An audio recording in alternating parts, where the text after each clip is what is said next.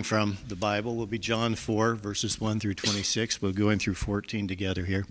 I just wanted to mention one thing. Um, it's been said that the Gospels have been written to different groups. Matthew was written to talk to the Jews, Mark was written to, to speak primarily to the Romans, um, Luke was written to speak to the Greeks, but John, John was written to speak to the whole world. That's where our salvation comes from.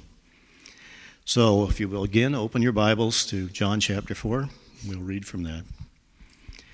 Now, Jesus learned that the Pharisees had heard that he was gaining and baptizing more disciples than John, although in fact it was not Jesus who baptized, but his disciples.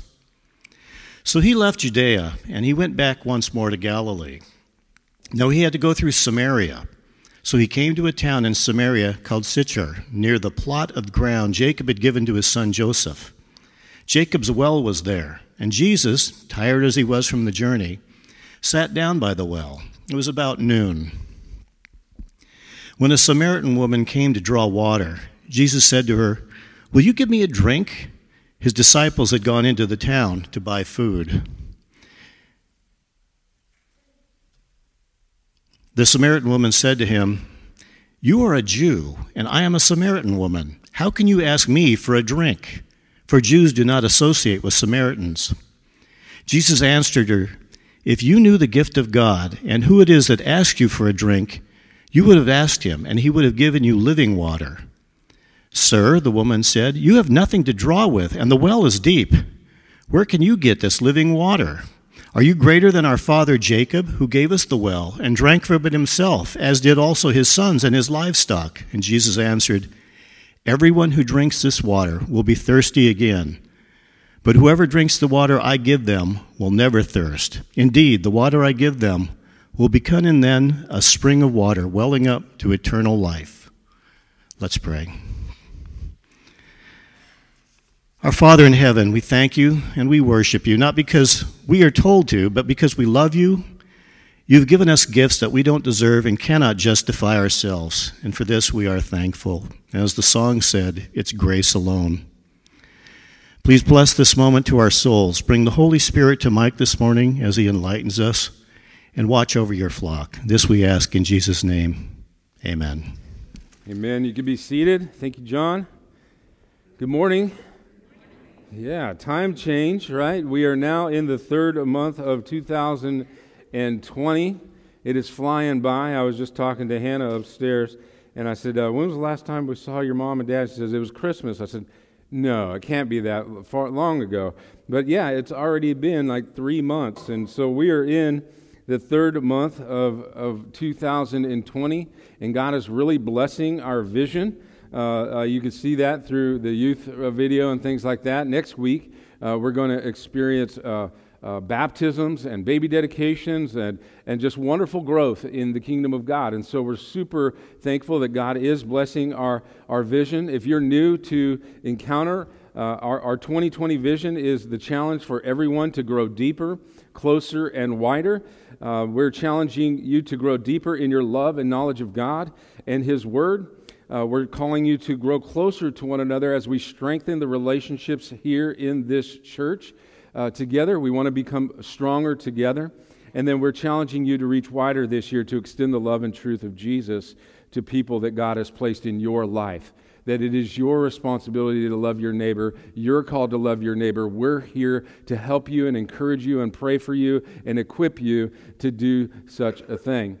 Each, uh, each week leading up to Easter, we're going to respond in worship by, by just doing that, by writing a name on uh, a heart that we have provided for you, and we're going to put it in the shadow box of that person that you would uh, that God has placed in your life, and that we could be praying for them, and we could also be praying for you that God will use you to have an impact in on their lives.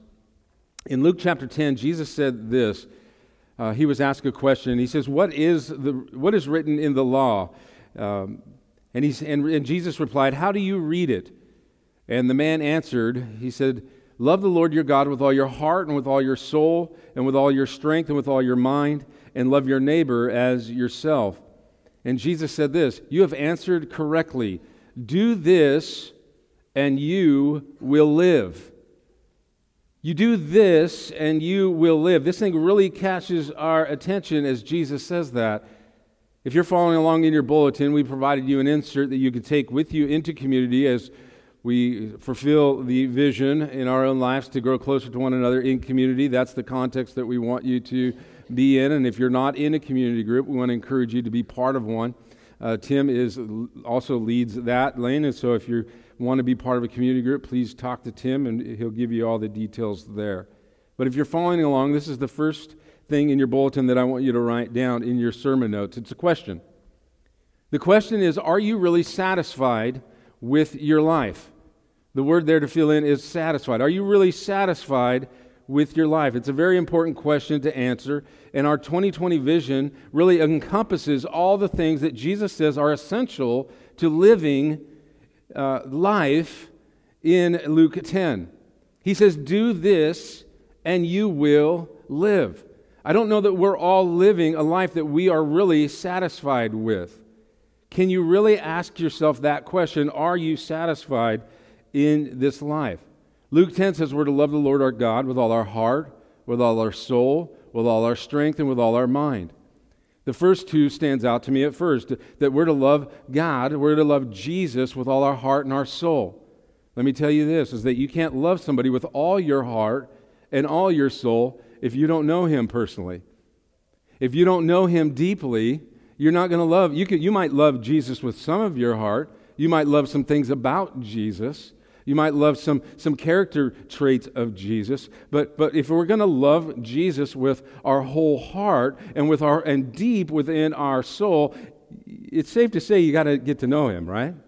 You've got to get to know him, and, the, and, and so that his love for you will also permeate in your own lives, in your own souls.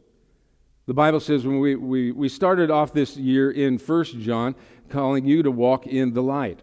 And in First John, he, uh, God says that we love because he first loved us. And so you must wrap your hearts and your minds around who Jesus is and how much God loved us by sending us his son Jesus. John 3:16, we've heard that already this morning, that God loved the world so much that he sent his son to die for us. He sent his son as a sacrifice. He sent his son to, to the world because he loves the world.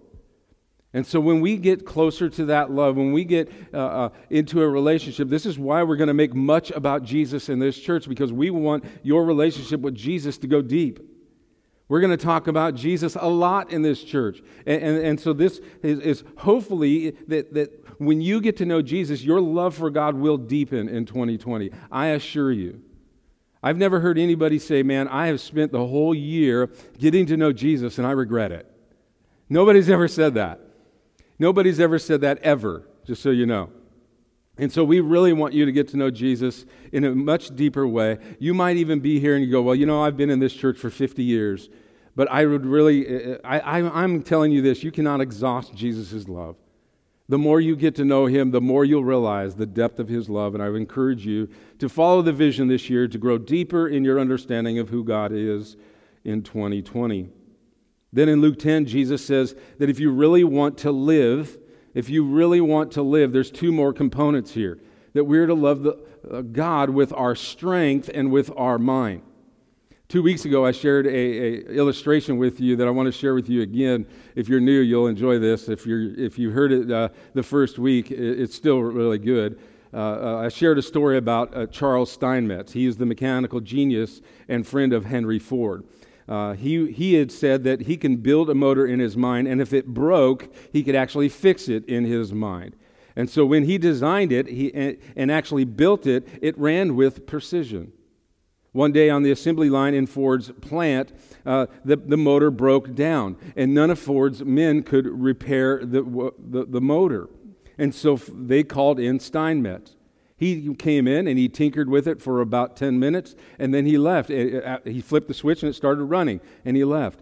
A day later, Steinmetz sends Henry Ford a bill for $10,000. $10,000. And so Henry Ford sends a letter back to Steinmetz and saying, hey, don't you think that this is a little high, uh, a bill for 10 minutes worth of tinkering? And so Steinmetz sends back a revised bill that says tinkering $10, knowing where to tinker $9,990. The moral of the story here is that Jesus knows where to tinker. Because we learned in the first week in the Gospel of John that Jesus is our creator, because he created us, he knows us intimately. He knows exactly how we are to operate. He knows the things that, that, that is required for us to do to live, to truly, truly live. And he says, Here's how you do it you love me with all your heart and with all your soul. And I also want you to love me with your strength and your mind. With your strength and your mind. He is our creator and he knows us better than anyone else knows us. So when he says that the key to living is to love, your, love the Lord your God with all your heart, soul, strength, and mind, he knows exactly what he's talking about. And when one of the elements are missing, it's like running your motor without oil. It, and the, the, the longer you run it, it, it could lead to something catastrophic in your life. The timing will be off in your motor, if you will. We could belabor this a little bit if you want. In 2020, uh, I found myself that my timing was off. 2019, I found myself in kind of a funk, like I wasn't banging on all, all eight cylinders myself. And it was directly in, uh, uh, tied to uh, that I was not loving God with my physical strength. I wasn't loving God with my body. Sometime in December, at the end of a very long day at, at church, uh, I was pretty much over it. I was done with the day. The day was stressful. It, uh, I, I, can't even really, honestly, I can't even remember what the day brought on, but I remember talking to Sheila as she was heading home, and I told her exactly what my evening was going to be like. And it was all about going home, shutting off all the electronics besides the television, vegging out, and putting the day behind me. I was going to escape the day. I was going to uh, try to catch the coronavirus. Is that too soon? I'm sorry. we'll edit that out.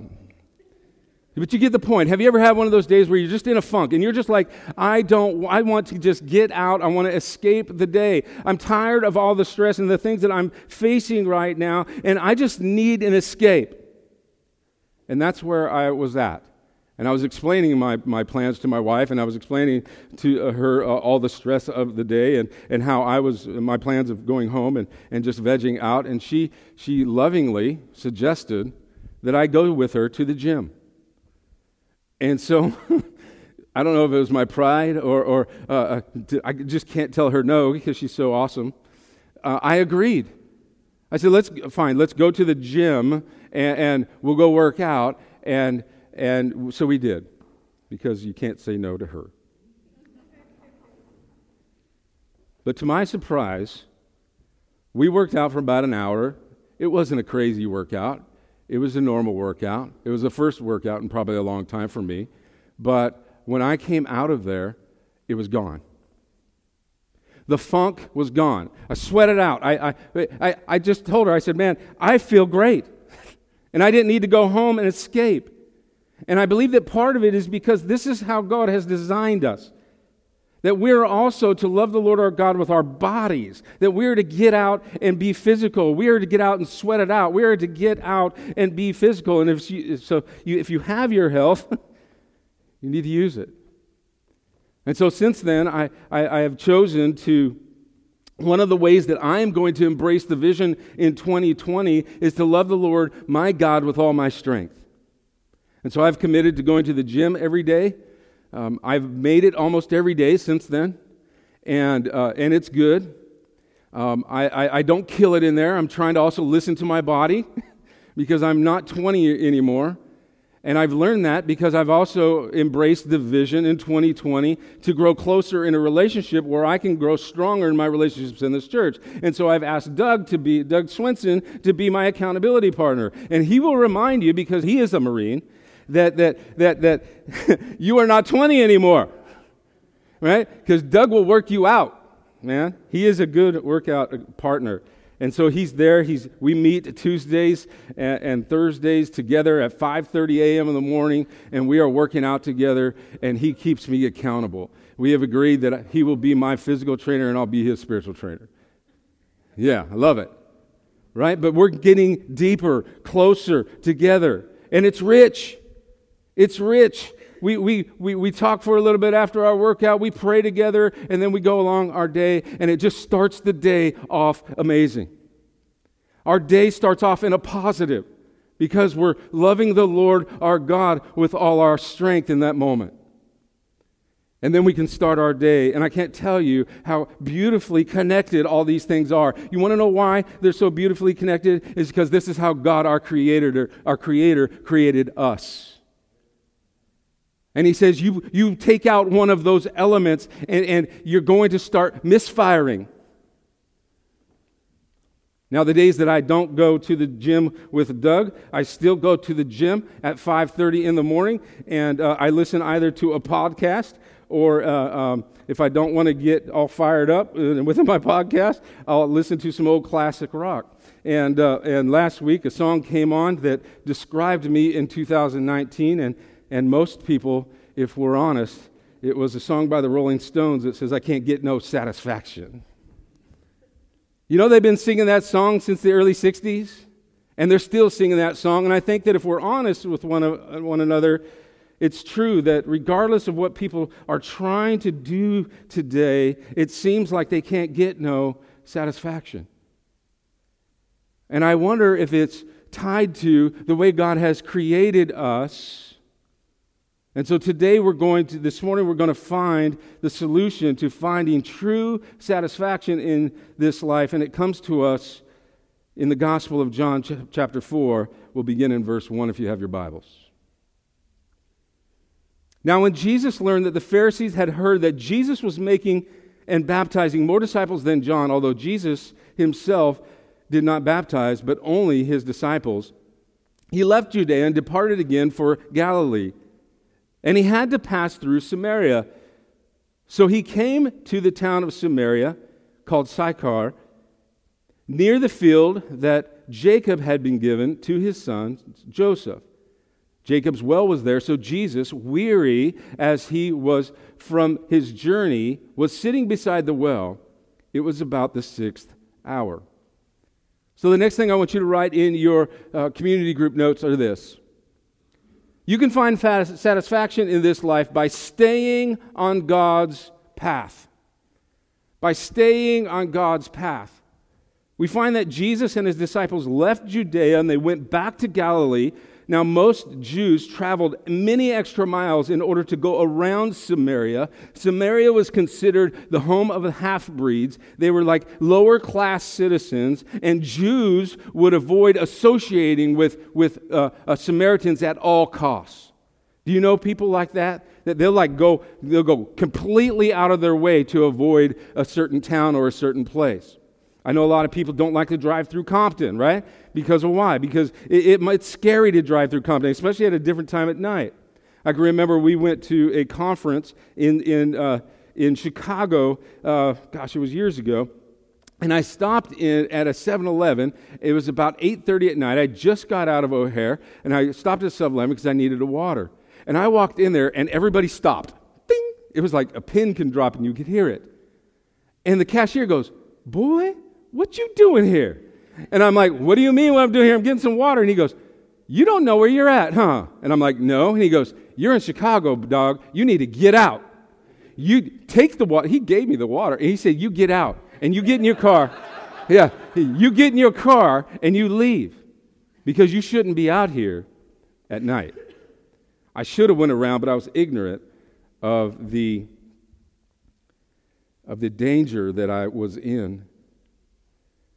But the Jews here would avoid associating with the, the Samaritans at all costs, even if it meant a day or two extra traveling around their town. The shortest route, however, to, uh, from Judea to Galilee went right through Samaria, and this is the path that Jesus took. And I want you to understand that this is, this is, this is super important to the story. You see, because oftentimes God, God's paths take us places we don't want to go. Oftentimes, God's path takes us places that we're not going to go to, associate with people that are not like us, people that we're, we would normally avoid on these paths. I think of my mom, Peggy, who you guys have been praying for, thank you, who would have never chosen to go down the path of cancer. Who would never in a million, who would have avoided it at all costs if she had it her way and, and, and, who, who would never want to associate with, with the doctors and the people and, the, and who never who would have avoided trying to be down that path at all costs. She would have never picked that. But i'm telling you it's down these paths that god does miracles that god meets us. You see we we are going to learn real quick that the samaritan woman didn't want to be on that path either. She despised being at the well and we'll get into the reason why that is. She did not want to be there. She was ashamed to be there. And when Jesus offers her, offers her this living water, she's like, Give it to me so that I don't ever have to come back here again. And I know like people like my mom would say, Heal me of my cancer so I don't ever have to come back here again. You might be on a path right now that you're going, I hate this path. I don't want to be on this path. I, I, don't even want to associate with the people on this path. But God is saying, stay on the path because I got you right where I want you. And this is where I'm going to do my finest work. In Romans 8, Paul says this, and listen to these words. It's not in your bulletin. I didn't provide you. I added this this morning. Thank you, Holy Spirit. For I consider that the sufferings of this present time are not worth comparing to the glory that is to be revealed to us. For we know that the whole of creation has been groaning together in pains of childbirth until now.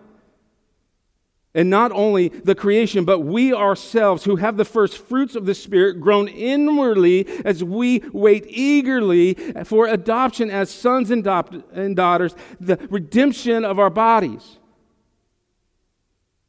For in this hope we are saved. Now, hope that is seen is not hope, for who hopes in what he sees?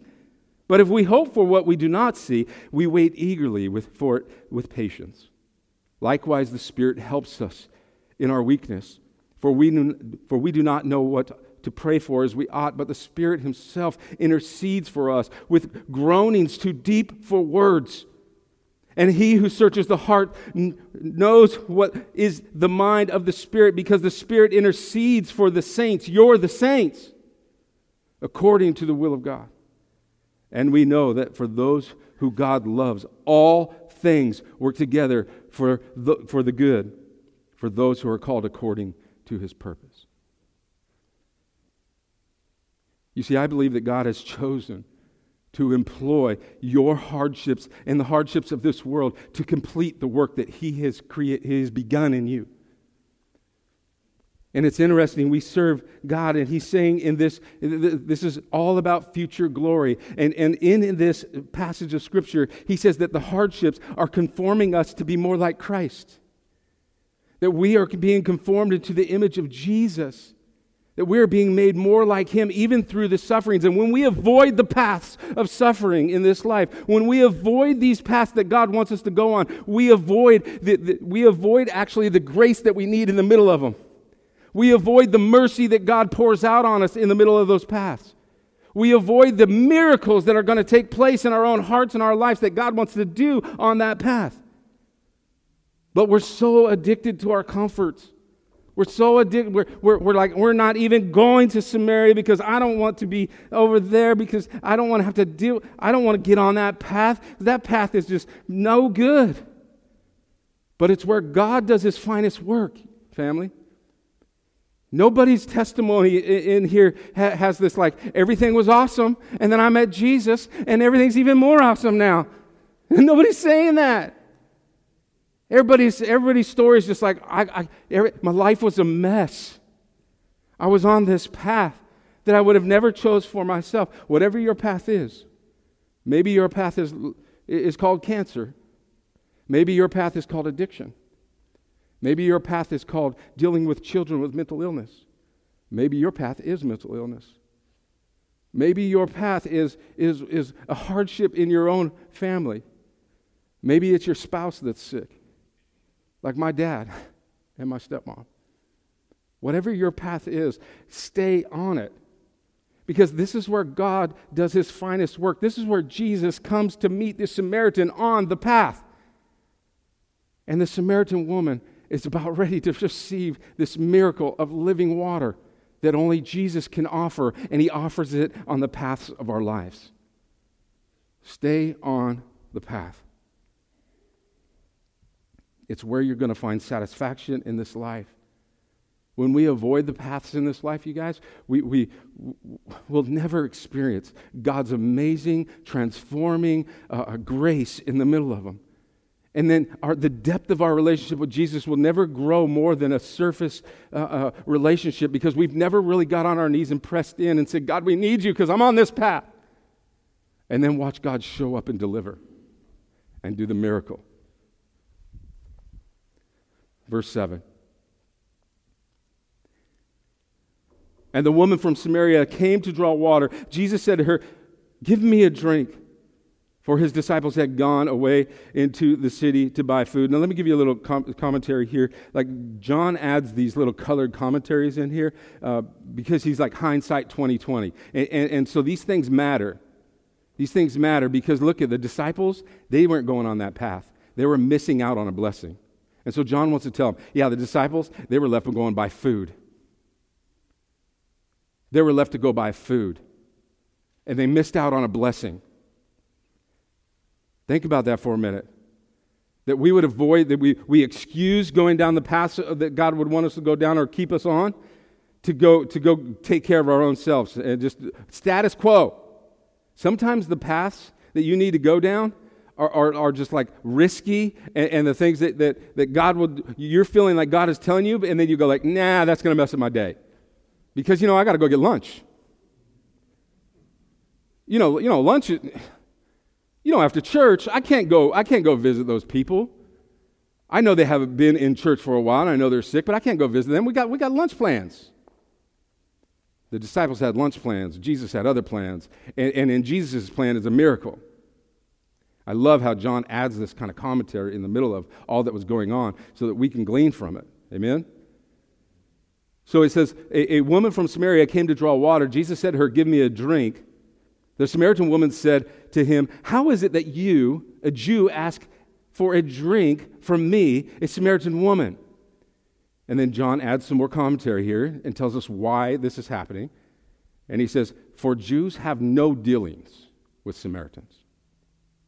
The next thing I want you to write down your Sumer notes is this. You can find satisfaction in this life by seeing past your prejudices. prejudices. You might say, I don't have any prejudices. I'm not prejudiced at all. Let me just call it pick on the guys right now. So, if you've ever played, guys, have you ever played sports, gentlemen? Hands up if you played sports. Yeah? Come on, dude. All right, thanks. All right, and so, right. And so, if you're just with the boys, right? If you're just with the boys and you're like, you're like, hey, I, I saw how you, you, you, you drove down that lane and, and you need to quit playing like a girl. Have you ever seen that or heard that or even said that?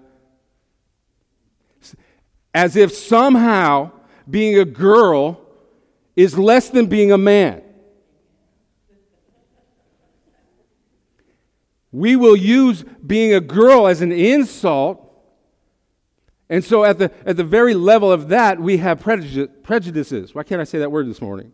Too much coffee. Sorry. So, at the heart of it, we have, gen- like, here's a gender issue going on right now. Jesus walks in, and, and, and, he, and he, as soon as Jesus asks the Samaritan woman for a drink, she finds this reason to say no. Because you're a Jew, you're a man. Why are you asking me? I don't want no experience with you now, so just hey, chill out. Yeah, you can't. You, I can't give you a drink. Why? Why? No, I'm not giving you a drink. And so she finds a reason to say no. Not only were Jewish people not to associate with Samaritans, this was a man uh, talking to a woman in this day and age. And she immediately lets Jesus know that he's making a mistake. She's like, oh, no, no, no, you're a Jew. Why are you talking to me? I think sometimes we'll do that too. I think sometimes we'll, we'll, we'll even see Jesus in that light too. You're like, Jesus wants to come in, and you're hearing all about Jesus at church, and you're like, no, Jesus, you don't know, you don't know who, you, who you're talking to right now. You can't associate with me because you don't know my junk. I know Pastor Mike claims a lot that, that there's grace and there's forgiveness and there's, there's this unconditional love that comes from God, but you really don't know me, Jesus. And you are the, the Savior, you are God, and I'm not. I've made a mess of my life. You shouldn't talk to me. You shouldn't ask me for things. I want you to be corrected this morning and listen to this full story of, of what's really happening here. And that also know that, that, that we also carry some prejudices in our own lives when we associate with the people around us. And so when we're talking about, about, about growing wider in 2020, there's some people that you will just go all the way around town to avoid in your life. Here, Jesus breaks down barriers, cultural barriers between Jew and Samaritan. We have racial barriers in our culture. Believe it or not, believe it.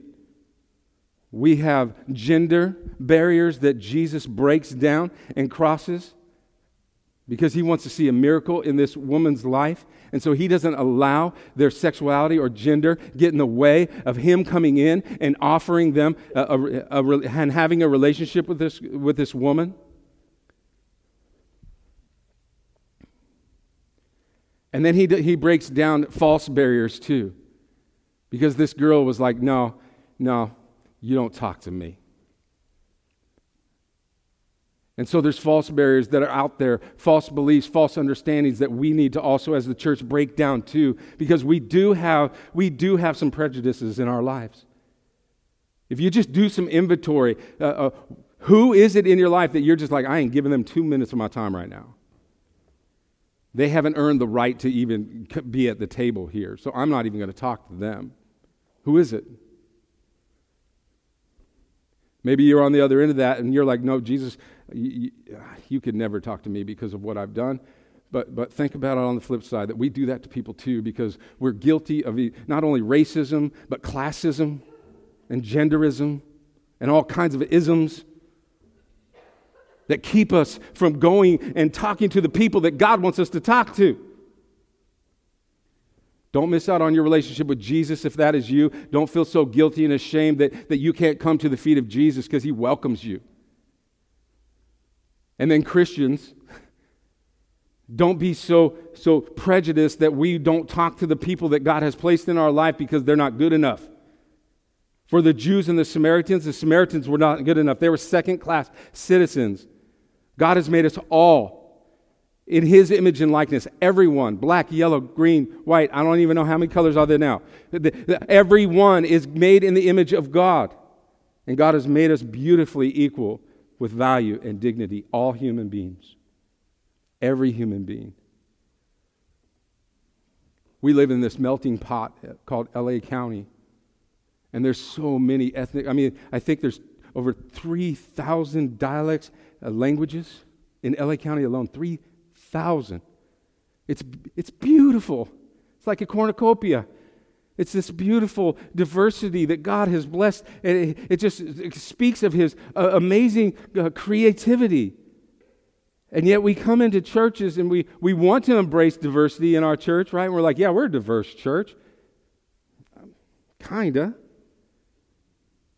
And then we're like, oh yeah, cool. So we got we got some white over here, cool. We've got we've got some Hispanic over here. We've got we've got Korean over here. We've got Filipino over here, and we've got all this stuff happening right here. This is great. We we've got a little bit of diversity going here. Now now let's put that all in a bowl and just drown it with ranch dressing. so that it tastes like like like America or whatever or what what we're not, we're not, we're not celebrating diversity because we don't want to. We want to drown out the diversity with ranch. And we're guilty. We want them to be like us. And, and, and if we're drawing people to ourselves, uh, uh because that's typically what we do, we like people that are like us. Jesus is saying, I want to put you around people that are not like you, and I don't want you to be prejudiced to people who are not like you. And then I want, to, I want you to know that it's in those moments right there that I'm going to do amazing miracles. I was talking to somebody I can't remember about my past. Uh, I just offered, I, I, was just called by Gideon International. If you know my testimony, it's about the Gideons. they, uh, they had called me up and, and they're flying Sheila and I out to Nashville to go share my testimony. Yeah, and sometime in July, right? And, and I was just like, what? People want, why would people want to hear my story, you know? And, my, and, and then I was telling somebody about my story, and they're like, oh, I never imagined you that way. Ever, ever, ever. Had it not been for somebody to come along my, uh, in my life and look past my roughness and my toughness and, the, and the, the, just all that and loved on me, I wouldn't be your pastor today. I wouldn't be here today. I, am certain. We have to set aside our prejudices. We have to take inventory and, and really understand that, that we are prejudiced in a lot of things. We need to repent of that. Christian, Christian, Christians must be able to see past those stereotypes and listen to Jesus in those moments. Look at verse 10. Jesus answered her, If you knew the gift of God and who it was saying to you, Give me a drink, you would have asked him, and he would have given you living water. The next thing I want you to write down in your sermon notes is this. You can, ha- you can find satisfaction in this life when you know the giver of living water. When you know the giver of living water. The woman was questioning Jesus about his understanding of the culture, and his reply was, If you knew. if you only knew. This statement is for everyone. I love what John said that this is, this is the gospel to the world. If, if we just knew who Jesus was, if we personally know the gift from God, we would be satisfied. If you're walking around here unsatisfied in this life and you don't know Jesus, you need to get to know Jesus. If you think you know Jesus and you're still unsatisfied, you, get to know, you, need to, you need to get to know him in a deeper way. You need to walk with Jesus, talk with Jesus, sit with Jesus, sit at his feet, go deeper. If you knew, woman, he's saying, if you knew, brothers and sisters, if you personally knew the giver of life, you will be satisfied.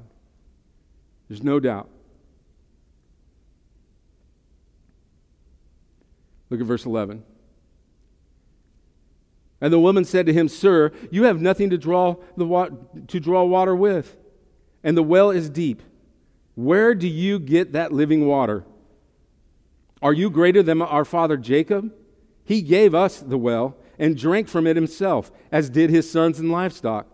And Jesus said to her, Everyone who drinks of this water will be thirsty again, but whoever drinks of the water that I give him will never be thirsty again. Strong statement. The water that I will give him will become in him a spring of water welling up to eternal life. Do you see how well this, this like Romans 8 is now being like such a big deal now? This is what Jesus is saying. The water that I'm going to give them are, is, is a spring of water that is welling up eternal life. The woman said to him, Sir, give me this water so that I don't have to be thirsty and I don't have to come here to draw water. You see her predicament? She never wants to be back at this well again. And Jesus said to her, Go, call your husband and come here. What a strange response. Lord, give me this water that you're telling me that you have. And he's like, I'm not even going to respond to that. Go get your husband and tell him to come here. And the woman answered him, I have no husband. And Jesus said to her, You are right in saying, I have no husband, for you have had five husbands, and the one you now have is not your husband. What you have said is true. The next thing I want you to write down your notes is this you can find satisfaction in this life when you drink the living water. Sometimes the living water, the truth, the words of life, Jesus and what he has to say are going to be hard to swallow. This living water that, that is, is, is here to, to lead you to a satisfying life is going to be hard to swallow. For this woman here, Jesus tells her, uh, uh, There's no water that is going to ever quench your thirst except the water that I offer. And then he says, He, he goes, Now, now here's, here's how I'm going to get to deep into your heart. Go call your husband and tell him to come back here. And then we'll really talk about this water. We're going to talk about what the water really does. Go get your husband. She's like, I ain't got no husband. Shoot, uh, you, you know, you don't know me. You ain't going to get into that part of my life. And then Jesus says, uh, You're right. You don't have a husband. You've had five. And the one you're sleeping with right now that's in your home is not your husband. And here's the deal I still want to give you living water, I still want to cleanse you. I still want you to drink from this well. I want you to know that I know you intimately. I know everything that brought you to this well. I know every uh, the reason why you're here. The reason why she's there at noon and not in the morning and not in the evening was to avoid the crowds because she was shamed in her culture because she has lived an overtly sinful lifestyle sleeping with five men plus the one she's uh, having five husbands uh, and plus the one now, this is a small village. It's not a big village, it's a small village. So she's the harlot in the town who's stealing people's husbands. Crazy. And the one she's sleeping with now is an adulterous affair. And so she's avoiding at all costs making contact with anybody in the city because they're probably going after it, right? Have you ever defended your husband or your spouse? From somebody who is trying to get to your husband and spouse? Can you imagine that in a little small town? This is the, what she's facing, and this is what Jesus is saying to her. I know what's going on here. I know why you're here. I know why you're at this path at this time. I know what you're trying to avoid. And this is why I'm here. I'm here to cleanse you. I'm here to, to forgive you of all of that. I'm here to cleanse you of all of your unrighteousness. I'm here to give you living water that will well up in your heart and, and, and lead you to eternal life. And if you don't drink of this water, it's your sins that are going to lead you to a place where you will be thirsty until forever.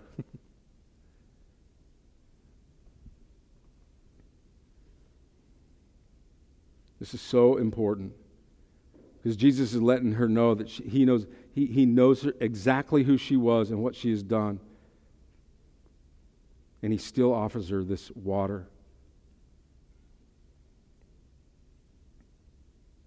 God has placed uh, deep in our hearts. I'm trying to find my place, sorry. Here it goes. Yeah. So, like every one uh, of us, just like this woman, we're searching for satisfaction in this life. And she was, she was searching satisfaction through, through promiscuity and men and radical sinful lifestyle. And we're all searching for satisfaction in this life. She was trying to find it in the things of this world. God has placed a quest in each of our hearts, and, and, and this quest to, to find satisfaction, but it's meant to drive us to Him not the things that, will, that were never meant to satisfy us. They were, they're there because we're made for Him. We're, we're made for God. But sadly, our, our lifelong quest for satisfaction, we look for satisfaction in all the wrong places. And the same is true for this woman at the well.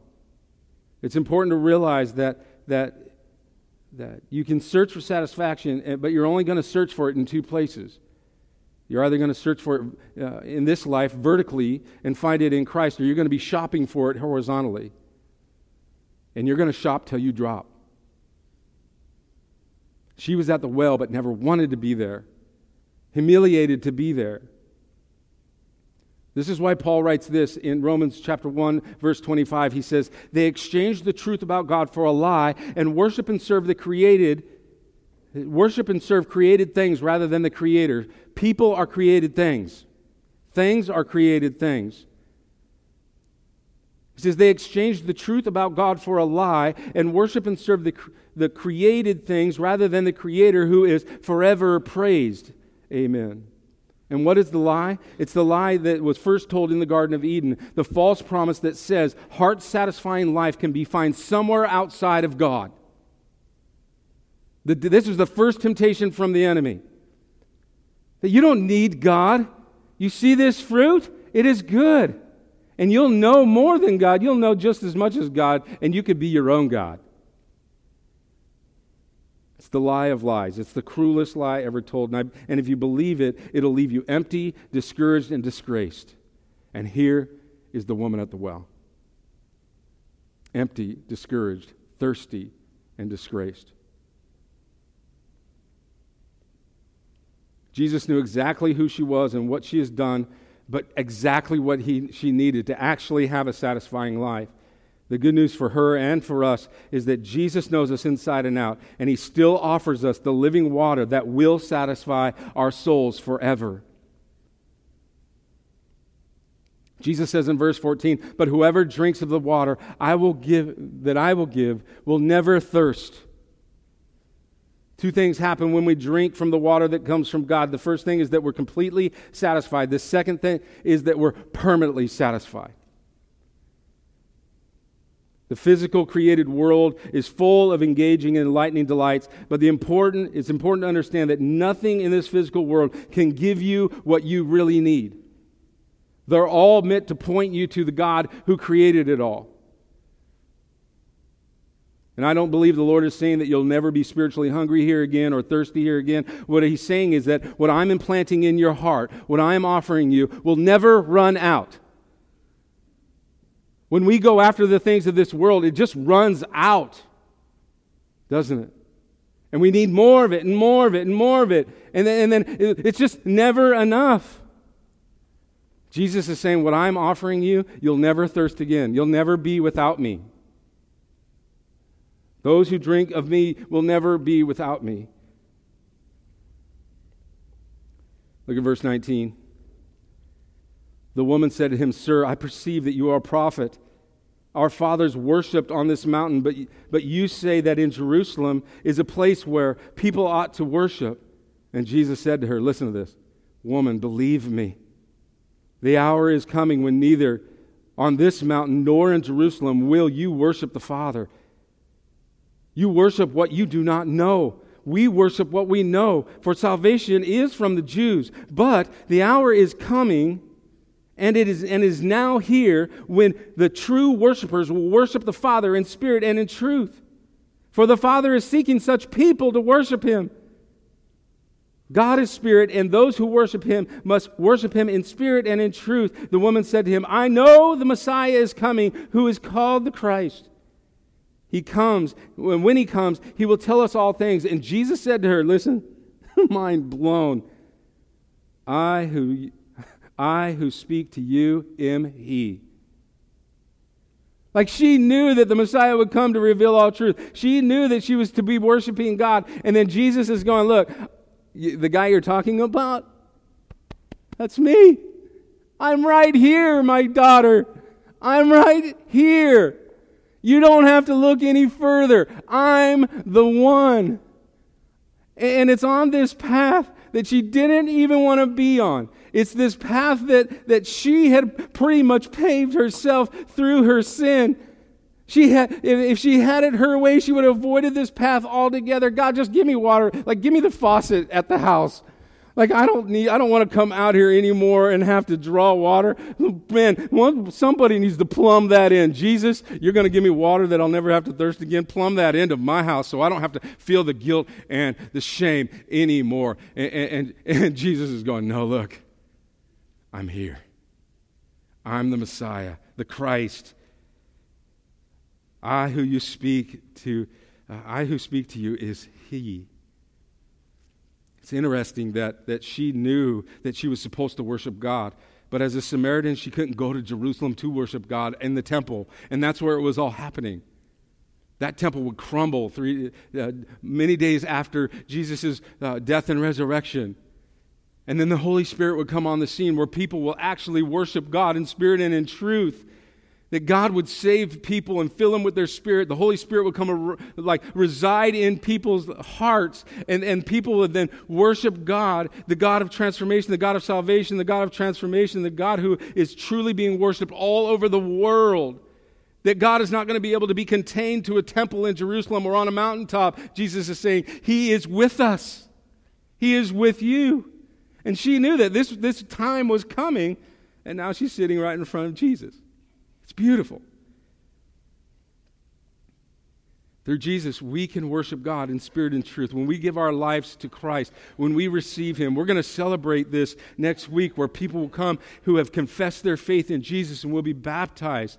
And now they get to worship God in spirit and in truth because of what Jesus had, had inaugurated right here in John's Gospel. The same that is true for, for, for the Samaritan woman is the same tr- truth for every one of us. That He will meet us on, on the paths in our life, at the wells that we don't even want to be at. And that's where He does His finest work and does His miracle. And He offers us living water where we can worship God in spirit and in truth. Just as the woman at the well found out, Jesus is the only way you could have your thirst quenched. He offers us living water, but it's not going to be satisfying unless you drink it. And sometimes it's hard to drink. Like Jesus is going to call your sin out. But when you don't understand the bad news about your sin, you'll never understand the good news about Jesus. The depth of your understanding about Jesus will be shallow if it's just about your better life now. If this is about saving your soul, then it gets a little bit deeper, doesn't it? If, if the consequences of hell is judgment, then Christ's gift of living water and cleansing salvation is a beautiful gift to us, isn't it? He alone will give you reason for getting up in the morning knowing this. And He will give you purpose in the morning knowing that you are a child of God. He alone can infuse in your heart with hope no matter what you're going through or what path you're on right now. So, in His amazing grace, He meets us at the wells of our lives. The places that we, where we go and, and find the, the real Jesus. Because the real Jesus is coming in to those places. He knows you. I think it was Sandy that, that, that said, when Sandy Van Lant, she said, You know, is Jesus welcome in your home? And, and pretty much everybody's like, Yeah, sure. But the truth is, he's only, for most of us, he's only welcome in our living room. We're not going to let them into the bathroom or into our kids' room because they're all messy. And, and God forbid if he comes into our bedroom. Right? But Jesus knows. You're fooling yourself. Like he knows everything about you, and he still wants you to have this abundant, satisfied life. He wants you to know that he knows you inside and out, and he knows the best for you.